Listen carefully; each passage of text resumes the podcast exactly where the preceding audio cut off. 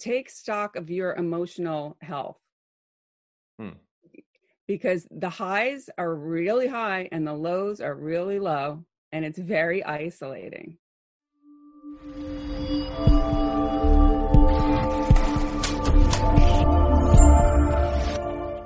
Hey everyone, this is Devin Miller here with another episode of the Inventive Journey. Um, I'm your host, um, the founder and of uh, and managing partner of Miller IP Law, where we help startups and small businesses with their patents and trademarks. Um, I also am a serial entrepreneur, so I love to to talk with and uh, to help uh, startups and small businesses.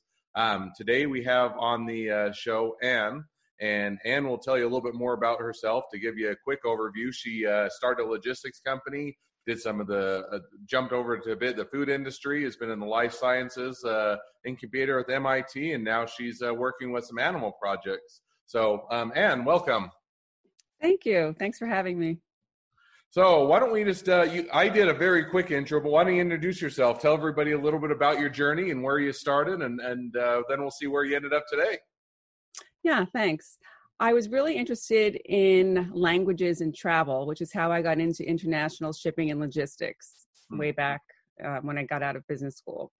Um, I did that for a few years, and then 9 11 happened. So that was an, um, a transition that happened to me, and I sold my part of that company. And then after that, I got into food import and distribution. I acquired two um, companies one after the other, and we imported products from Europe and South America, and that was really interesting because I love the food business. And so then almost, I'm gonna, I know it's early on the conversation, but I'll cut you off for just a second. In the sense that, so you had your logistics company, and first of all, just for those, I always hear the word logistics, but maybe give me the 30 second overview. What is a logistics company, or how does that work, or what do you actually do? So it it was freight forwarding. So it's basically a travel agent for freight. So if a company in the US is buying uh, furniture from Spain or Italy, we made the travel arrangements for freight. Okay. So, so, a supplier and a oh, buyer. All right, that is a great. Th- that's probably more than I knew from from the industry prior to that. So thank you. So if I were to take that, and because you were a little bit, we have companies that are facing, you know, COVID and some of the shutdowns and everything else, and almost a, not, you know, get it's different than 9/11. Not trying to compare in that sense, but in the sense that you know something that you weren't anticipating that you wouldn't have ha- expected happen to you and it wasn't really you know to large degree outside of your control how did you deal with that or decide okay here's the time to sell or the time to get out of that company and start a new one? How did you kind of decide to make that transition? Well our office was downtown next to the world trade center. Mm. so we went through a lot of difficulties but people still needed to buy products from overseas and ship products.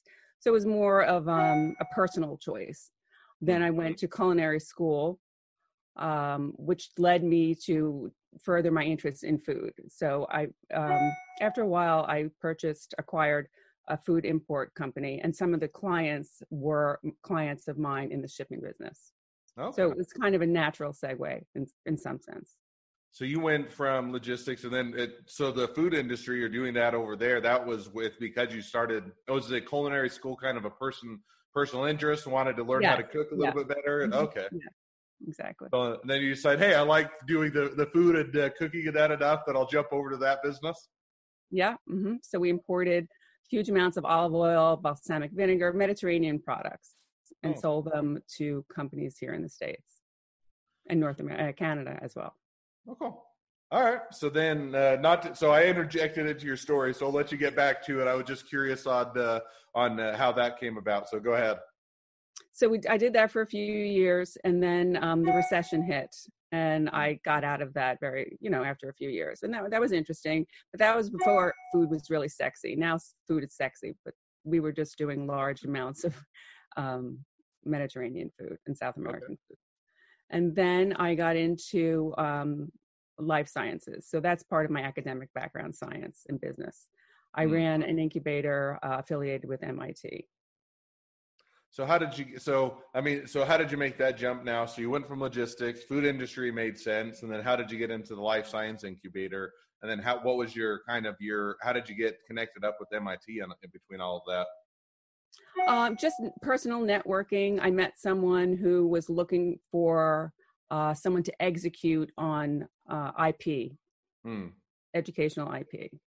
Okay. It was always something I was always interested in science, and uh, my business background led me to this uh, incubator.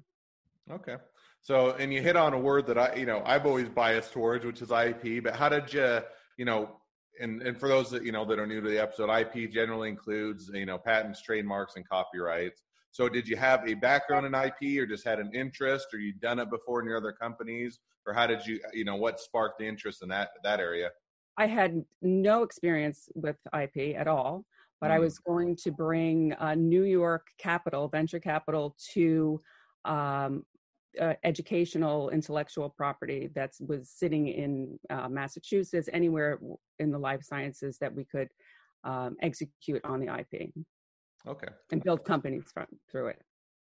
So when you got into the incubator, because you know incubators have a lot of it's you know it's a little bit of a buzzword in the sense that you hear a lot of mm-hmm. people that everything from not you know I've heard incubators or help your product get your product off the ground to productize to help you sell to you know monetize things to so when you say incubator you know what what did you do with the incubator How, what did the incubator do if it was uh, based on life sciences as i said so if someone came with a um, a disease and they needed to uh, find a cure or treatment we would look for intellectual property and try and develop something and hmm. bring in the funding to bring it to fruition like a treatment okay. for melanoma, for example, or an orphan disease, something like so, that. So did you go out? So somebody come with you, you come or come to you with an idea, or you know, or with a project. Would you go out and look to acquire IP for that business, or okay? Yeah, and and execute, bring it to make a company out of it. So how did you go about identifying or finding that IP, or deciding which one was uh, worthwhile to pursue and make a company out of? So we would search um, universities mm. for the appropriate IP, okay. whether it's Stanford, MIT, Zurich, Caltech, whoever was working on the topic. Mm.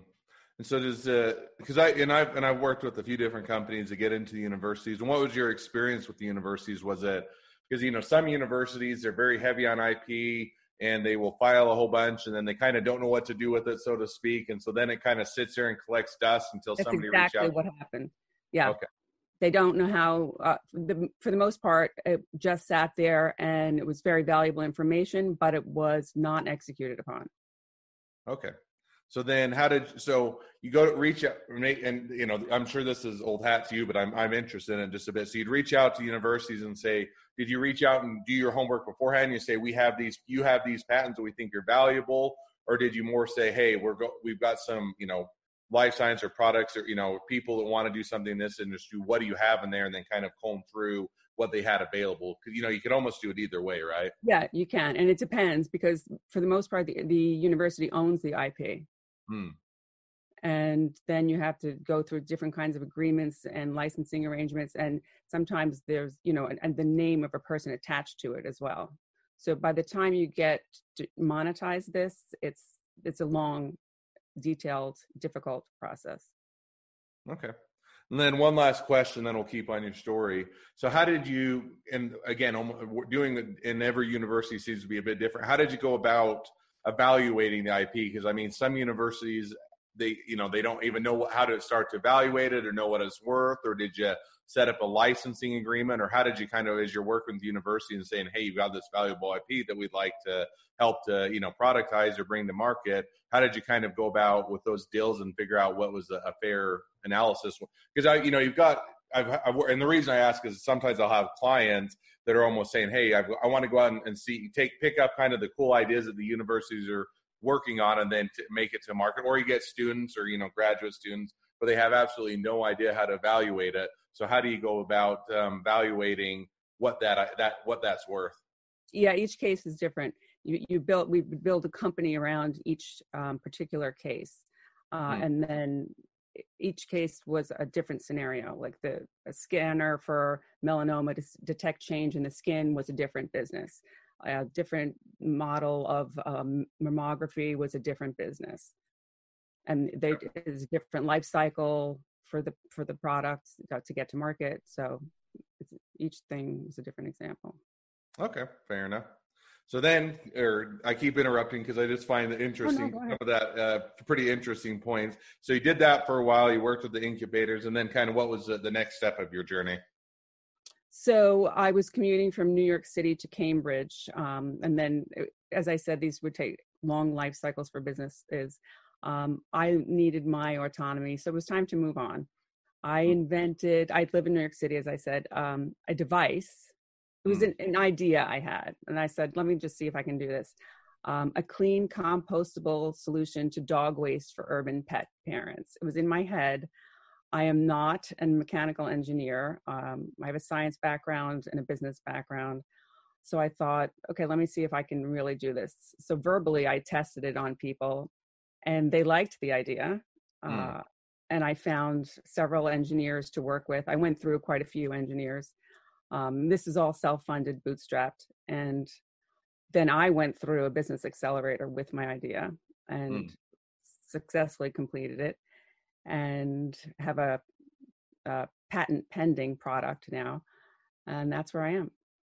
Cool. And it's called So- Curbicus, which means um, the word in Latin for urban is urbicus, and the C in front of it means curb your urban pet. Okay, that's a catchy name. Now we're going to jump back to a little bit because you know you went. So let's say you, you were working with the life science incubator and you're at MIT, you know, or work or in association with MIT. Um, you know, that's certainly you know anytime you see MIT or Cambridge or Harvard or any of the the, the major law or schools, you're going to always you know have a bit of cachet in that. So as you're working with that, and you said you mentioned a little bit, you kind of got to where you wanting to have a bit of autonomy and working on your own. But how did this? How did the idea come? Okay, I'm going to work go from life science incubators to working on compostable solutions for dog waste. I mean, that seems like a good jump, you know, a major jump or a different direction. So how did you make? How did you come up with the idea, and then what made you decide that that was worthwhile to pursue? Um, it was a ma- it's a major jump. Yes, it is um, picking up dog waste, but it was a pain point that I've always had. You know, I'm born and raised in, in New York City, and it was always been a pain point for me. So the first idea was just to was um, I don't have a dog right now. Uh, Mm. just angry at you know people not doing the right thing. So I wanted to solve the problem by coming up with something to make them do the right thing. And then doing my research, I realized that um, you know pla- plastic is not the solution. Plastic bags, biodegradable, is certainly not the solution because there are so many different definitions of biodegradable. So the Mhm. the real solution is compostable bags, and then um, finding a, a way to compost the waste and use it as fertilizer in urban parks. So it's a completely circular solution. So did, were so was it, was the pain point come from you'd walk down the street and after dogs, you know, people that had walked their dogs and they hadn't picked up from or picked up after them, And Exactly. got tired of you know all the the waste left over along the streets or on the curb from people that uh, weren't picking up. Yes, exactly. And now it's it's particularly timely because dog waste can contain harmful bacteria, viruses, salmonella, E. coli, and we can't just treat waste like like it's nothing because it can hmm. transmit disease.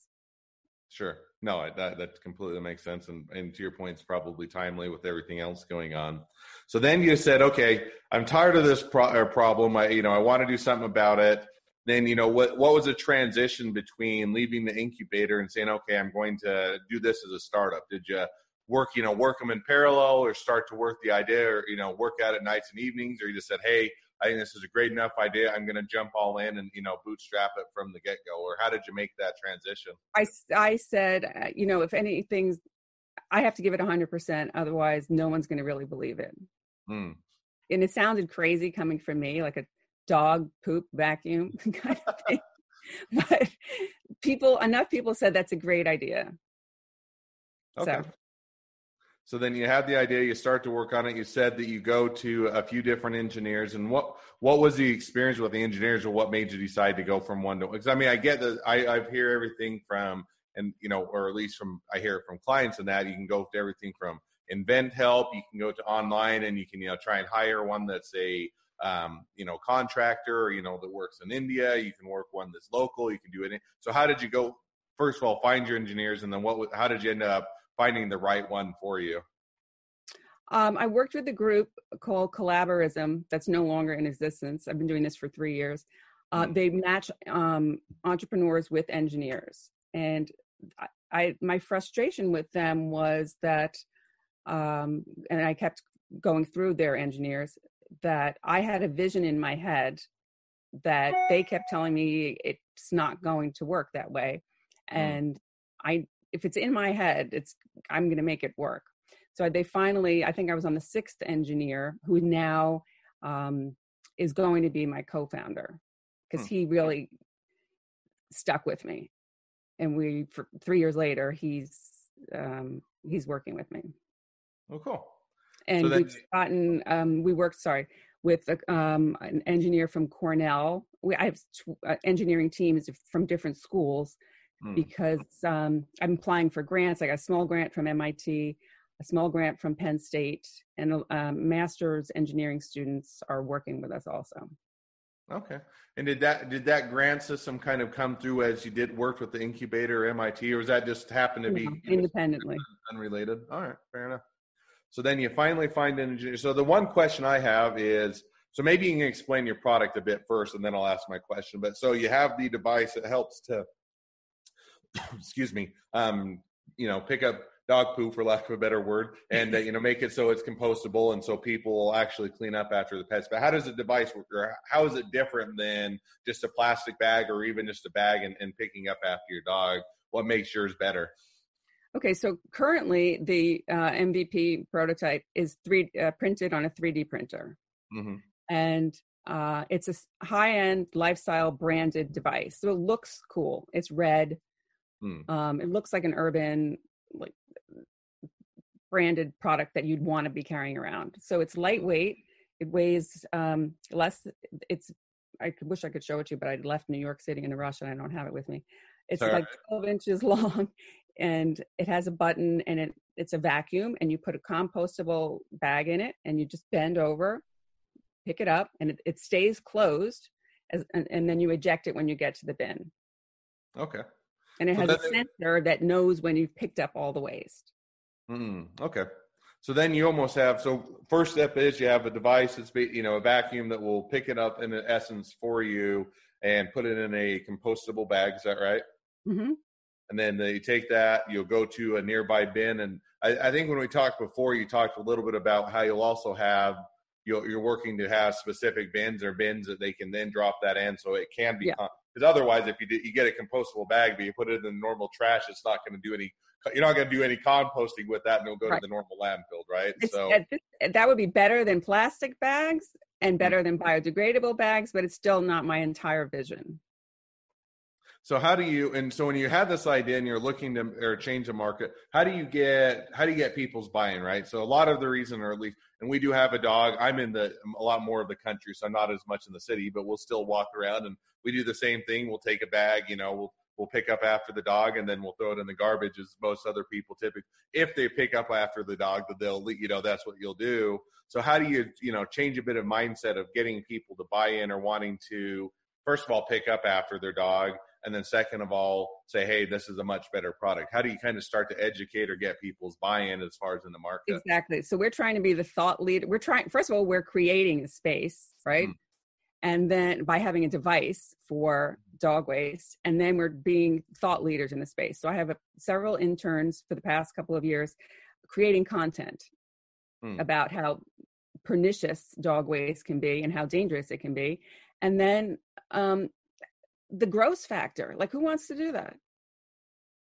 Bend Sure. over and pick up dog waste, right? And now the big thing that in New York City is people are shamed into picking it up, right? Because you stand there and you look at them and say, "What are you waiting for?" And then when they once they pick it up, they just dump the bag on the curb. They don't even make it to the corner. Hmm. So, So so then- we're trying to educate okay. people about the bag. You know, plastic is banned in New York City, okay and biodegradable. People don't even know what that means. So what is the difference between and I, I I'm guilty as everybody else. What's the difference or between biodegradable versus compostable?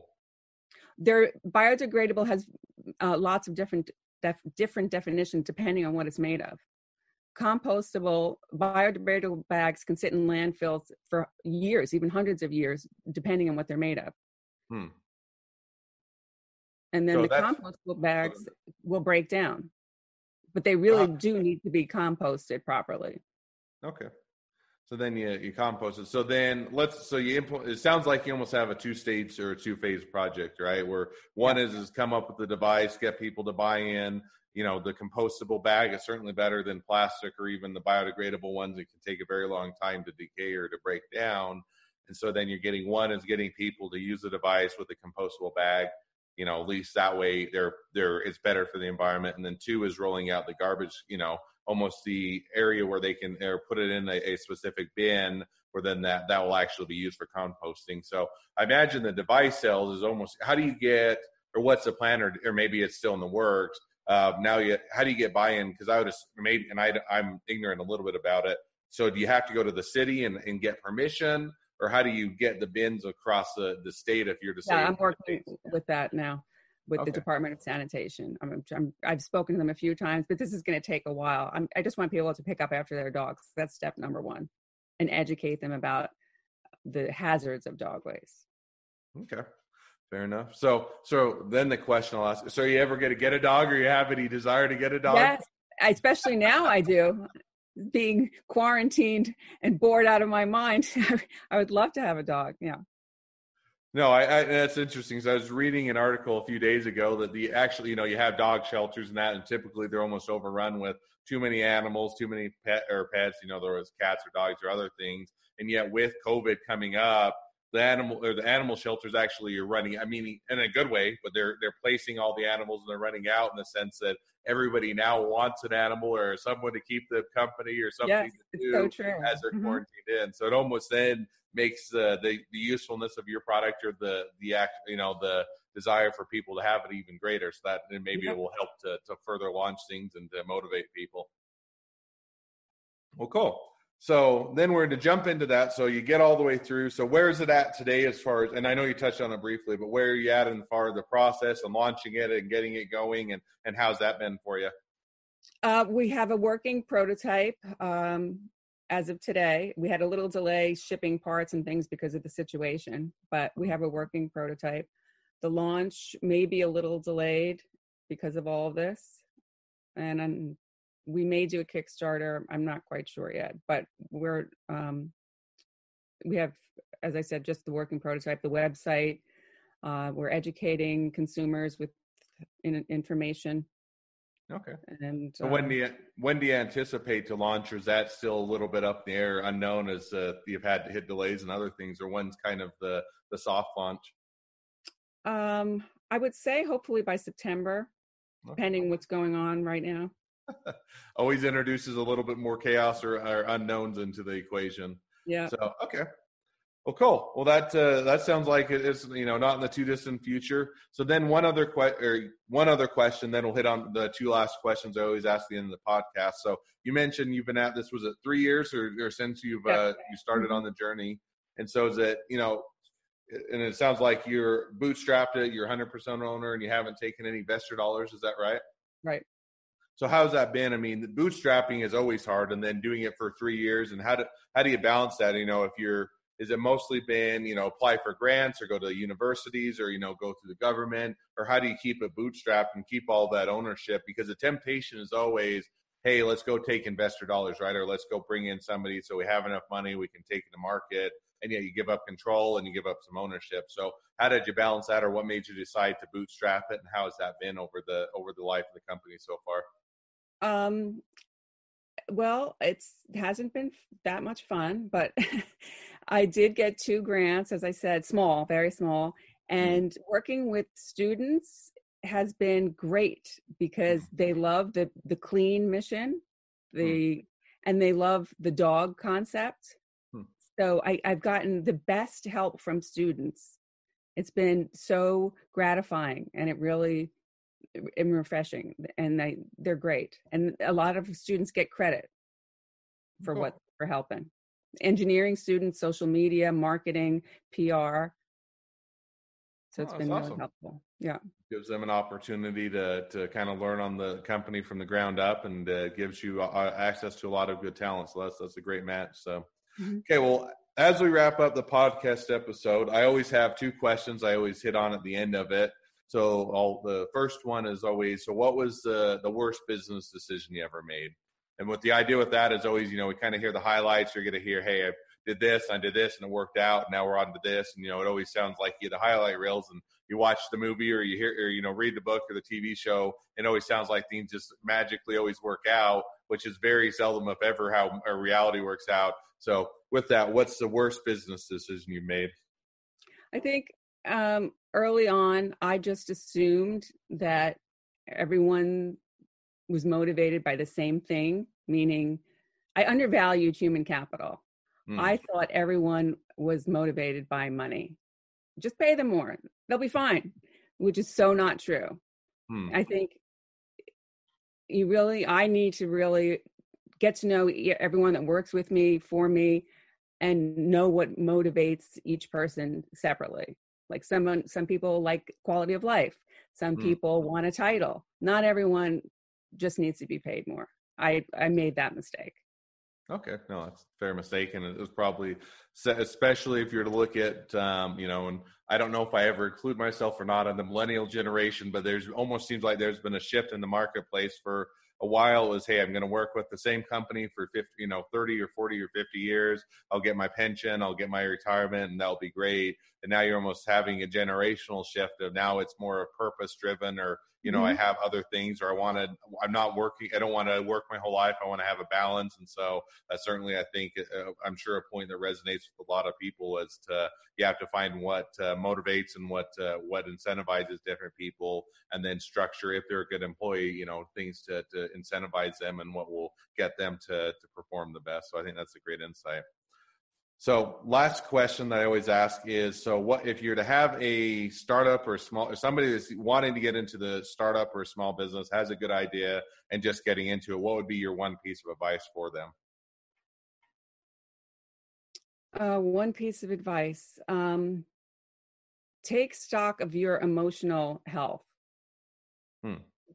because the highs are really high and the lows are really low, and it's very isolating. And you're going to have your friends and family. That's a great idea. That's a great idea. But complete strangers will say, "That's terrible. I'm not paying for that. Like that is the dumbest thing I've ever heard." And then you just have to really keep going but know when to take some advice and and maybe tweak it and change it a little bit Hmm. but take stock of your emotional health No, I think that's great, and that's part of the the motivation of this podcast is is having worked with a lot of startups and done it myself. There's absolutely those highs and lows. In one week, it seems like everything's going great. You made a breakthrough, and it's going to be the best, you know, best month ever. And then it seems like the following week, everything is falling apart. And then the next week, you're going to have, you know, somebody that's, you know, that, you know, some other thing that motivates you. And it's just there is a lot of highs and lows, and it can be a bit uh, lonely or you know lonely or isolated in the sense that a lot of people don't know what you're going through. You know, if you haven't been through the startup, you haven't been through the small business, and you're um, you're doing, you know, people don't get what you're going through. So there's certainly a good a good uh, that's good advice in the sense that uh, people need to make sure that they are prepared for that before they they jump in. So, well, great. Well, with that, we'll kind of wrap up wrap up the podcast. But I wanted to give you a chance if people are wanting to either get to know more about your product, or you know, sign up for pre-orders, or you know, wait, watch for the launch, or uh, keep an eye on it, or reach out to you if they if they want to get involved. What's the best way to uh, connect up with you or your product? well, the website is um, www.curbicus, or my email is anna at curbicus.com. Perfect. We'll certainly uh, make sure to to let people know to reach out to you. And uh, for those of you that are uh, new to the or new to the startup or the small business arena and are needing help with patents or trademarks, certainly feel free to reach out to us at Miller IP Law, and we love to help startups and small businesses. For all of those along your journey, good luck with your journey. It, uh, get prepared for the ups and downs, and make sure to check your mental health. Thanks again, Anna, for coming on. It's been great to have you on. It's fun to hear about your story, and look forward to uh, seeing how the uh, the compostable your compostable dog solution turns out. And hopefully, it's a, a raging success, and you're able to uh, change the uh, change the world and make it for the better. Thank you. Thanks so much. Perfect.